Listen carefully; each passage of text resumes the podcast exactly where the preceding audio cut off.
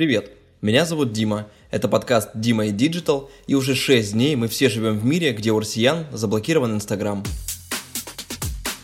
Для тех, кто будет слушать этот эпизод через много лет, краткий экскурс.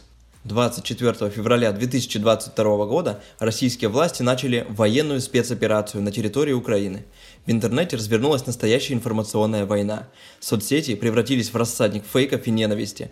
После начала военной спецоперации в России заблокировали Facebook и Instagram в ответ на блокировку российских СМИ, а также за хейт-спич в адрес российских военных.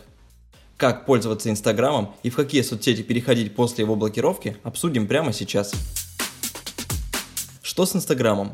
Доступ в Инстаграм на территории России возможен только с VPN, и это сильно ударило по соцсети.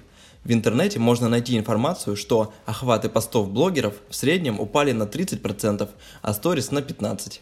Пользователи жалуются, что некоторые платные и бесплатные VPN-сервисы уже не помогают обходить блокировку. Пока есть возможность, лучше перевести аудиторию в другие соцсети. Таргетированная реклама в Инстаграме и Фейсбуке не работает на территории России – но возможность запускать рекламу на русскоязычных людей в других странах осталась. Для этого вам нужен рекламный кабинет в долларах или другой валюте, зарегистрированный не на российский номер.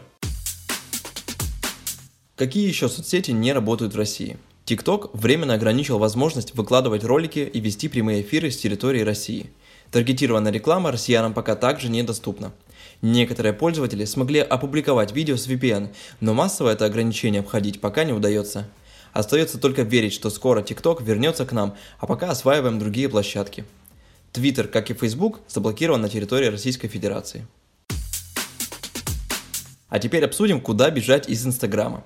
И первая площадка это ВКонтакте. У ВКонтакте сейчас наблюдается взрывной рост аудитории. Число просмотров ленты выросло на 25% в сутки. Теперь пользователи просматривают на миллиард записей больше. Также больше 300 тысяч новых предпринимателей начали вести свой бизнес во ВКонтакте за неделю с 11 по 17 марта. И это неудивительно, ведь альтернатив ВКонтакте по функционалу для бизнеса пока что нет. Таргетированная реклама, разные форматы контента от сторис до лонгридов, функции интернет-магазина – все это делает ВКонтакте самой привлекательной площадкой для бизнеса. Рекомендую изучить эту соцсеть и перенести свой бизнес именно сюда. Много полезной информации есть в официальных сообществах, ВКонтакте для администраторов и ВКонтакте для бизнеса. Все ссылки будут в описании. Следующая соцсеть – это Яндекс.Дзен, платформа для блогеров и медиа. Она отображается с главной страницы Яндекса и встроена в Яндекс браузер. Дзен формирует ленту публикаций, автоматически подстраиваясь под интересы пользователя. На платформе можно вести как текстовый блог, так и использовать ее как YouTube, то есть загружать туда длинное горизонтальное видео. Аудитория в Дзене внушительная. Сервис заявляет, что 20 миллионов человек каждый день заходят, чтобы посмотреть видео, почитать посты и статьи.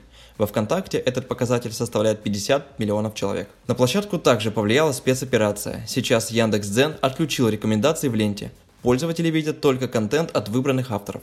А значит, виральный охват и бесплатных подписчиков там пока не получить. Дальнейшая судьба Дзена пока неизвестна. 18 марта Яндекс выпустил пресс-релиз, в котором рассказал, что планирует продать сервисы Дзен и Яндекс Новости.